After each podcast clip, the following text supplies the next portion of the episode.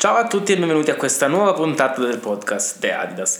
Allora, oggi volevo parlarvi delle declinazioni del pronome personale. Eh, come abbiamo visto, sia l'articolo determinativo che quello indeterminativo, infatti, vengono declinati in eh, quattro diversi casi che sono il nominativo, genitivo, dativo e accusativo, che rispondono alle diverse domande, appunto nominativo chi in quanto soggetto, genitivo di chi di che cosa, quindi complemento di specificazione, dativo a chi a che cosa, complemento di termine, e l'accusativo il nostro complemento oggetto chi che cosa. Questo avviene anche per il pronome personale, io, tu, egli, esso, ella, noi, voi, loro, e eh, in particolare appunto per dire eh, a me, a te, a lui, a lei, a esso, a noi, a voi, a loro, eh, eppure appunto per dire per esempio eh, mi, ti, gli, li, la, ci, vi e così via.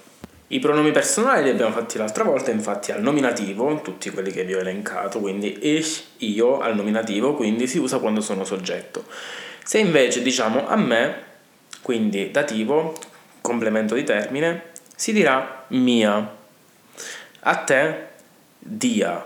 A lui, uomo maschile, eh, im. A lei, ia.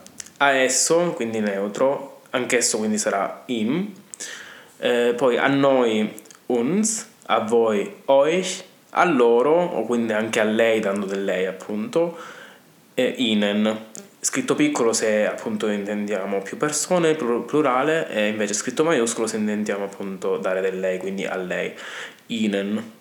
Per quanto riguarda invece l'accusativo, appunto, eh, se diciamo io ti sento oppure io ti vedo, io eh, ti chiamo, eh, questo ti oppure tu mi vedi, quindi mi, sarà l'accusativo, quindi io vedo chi, te, questo ti o te in base appunto alla frase sarà nel caso di io, quindi mi, eh, mich, di tu, dich, lui maschile in, infatti se notiamo qui, come nell'articolo determinativo che avevamo dem, eh, la, il pronome personale prende im al dativo, mentre l'accusativo era den con la n, quindi qui in accusativo diventa in. È sempre una storia che si ripete. Eh, si eh, resta si, infatti anche nell'articolo determinativo di all'accusativo poi era di nuovo di, oppure eine, l'articolo indeterminativo ritornava comunque di nuovo eine, eh, quindi anche si eh, ritorna si. E lo stesso per das, avevamo das al, so, al um, nominativo e all'accusativo era comunque anche das, quindi es ridiventa es. Per, per, appunto per la, l'accusativo. Eh, noi sarà uguale al dativo, quindi di nuovo uns, quindi a prescindere se il verbo eh, regga il dativo o l'accusativo metteremo sempre eh, uns se ci riferiamo a noi oppure eh, noi come complemento oggetto. Stessa cosa per, il, per voi sarà euch anche in questo caso, mentre eh, per, per, loro o comunque per lei, quindi la, eh, la versione formale, eh, sarà di nuovo sì come appunto anche nell'articolo eh, determinativo al plurale, di al nominativo e di all'accusativo, quindi si e si. Per quanto riguarda invece il genitivo del pronome personale, che non ho eh, nominato in, nessuno, in, nessun esempio, infatti tipo di me, di te, di lui, eh, non esprime altro che l'aggettivo e il pronome possessivo, che a sua volta va declinato, quindi lo mm, eh, entreremo meglio nel discorso la, nella prossima lezione, credo. Quando vi ho parlato delle varie tipologie di verbi, avevo accennato anche alcuni verbi che hanno bisogno delle preposizioni per, eh, per completare il significato. Eh, in tedesco ci sono diverse preposizioni, come in italiano le nostre preposizioni semplici, e alcune di queste, soprattutto auf e an, vengono usate assieme a determinati verbi per appunto completare il significato di questi. Eh, cioè appunto questi verbi hanno bisogno di questa preposizione prima della, eh, della persona o dell'oggetto a cui si riferiscono.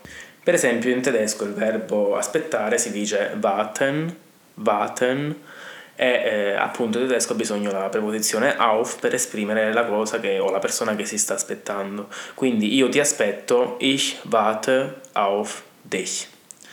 Tu aspetti me, du wartest auf mich e così via. Io aspetto l'autobus, ich warte eh, auf den Bus. Quindi non solo ich warte den Bus, come diremmo in italiano, ma ich warte auf den Bus, per esempio. Altro esempio, il verbo pensare, eh, l'oggetto, la persona che si pensa, in realtà appunto viene introdotto dalla preposizione an. Eh, quindi io ti penso, ich denke an dich, seguito poi anche qui in questo caso dall'accusativo come nel caso precedente, eh, eccetera, eccetera. Un altro esempio è il verbo rallegrarsi, quindi sich freuen, eh, tra l'altro appunto un verbo riflessivo, quindi anche qui ci sarà eh, sia prima che eh, dopo l'accusativo del nome. In questo caso però io mi rallegro, quindi ich freue mich. Quindi abbiamo sia il pronome in accusativo eh, che lo stesso pronome che è prima in, eh, in nominativo, quindi il soggetto. Eh, quindi come in italiano io mi rallegro per esempio, quindi ich freue mich e poi seguito appunto da auf. Auf dich per esempio, se tu mi vieni a trovare tra eh, tre ore per esempio, quindi ich freue mich auf deinen Besuch, quindi alla tua visita, quindi seguito appunto sempre dall'accusativo.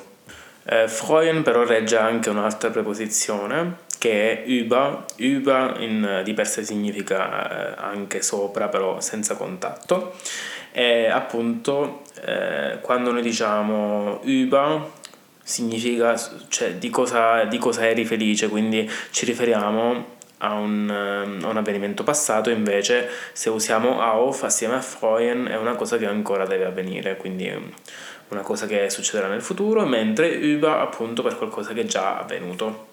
Quindi per esempio la nostra amica o comunque parente eccetera eccetera ci è venuta a trovare, quando se ne va noi le mandiamo un messaggio, gli mandiamo un messaggio in base a chi è la persona diciamo ich hab mich über deinen Besuch gefreut, in questo caso perché appunto usiamo il passato, quindi ich habe mich über deinen Besuch gefreut.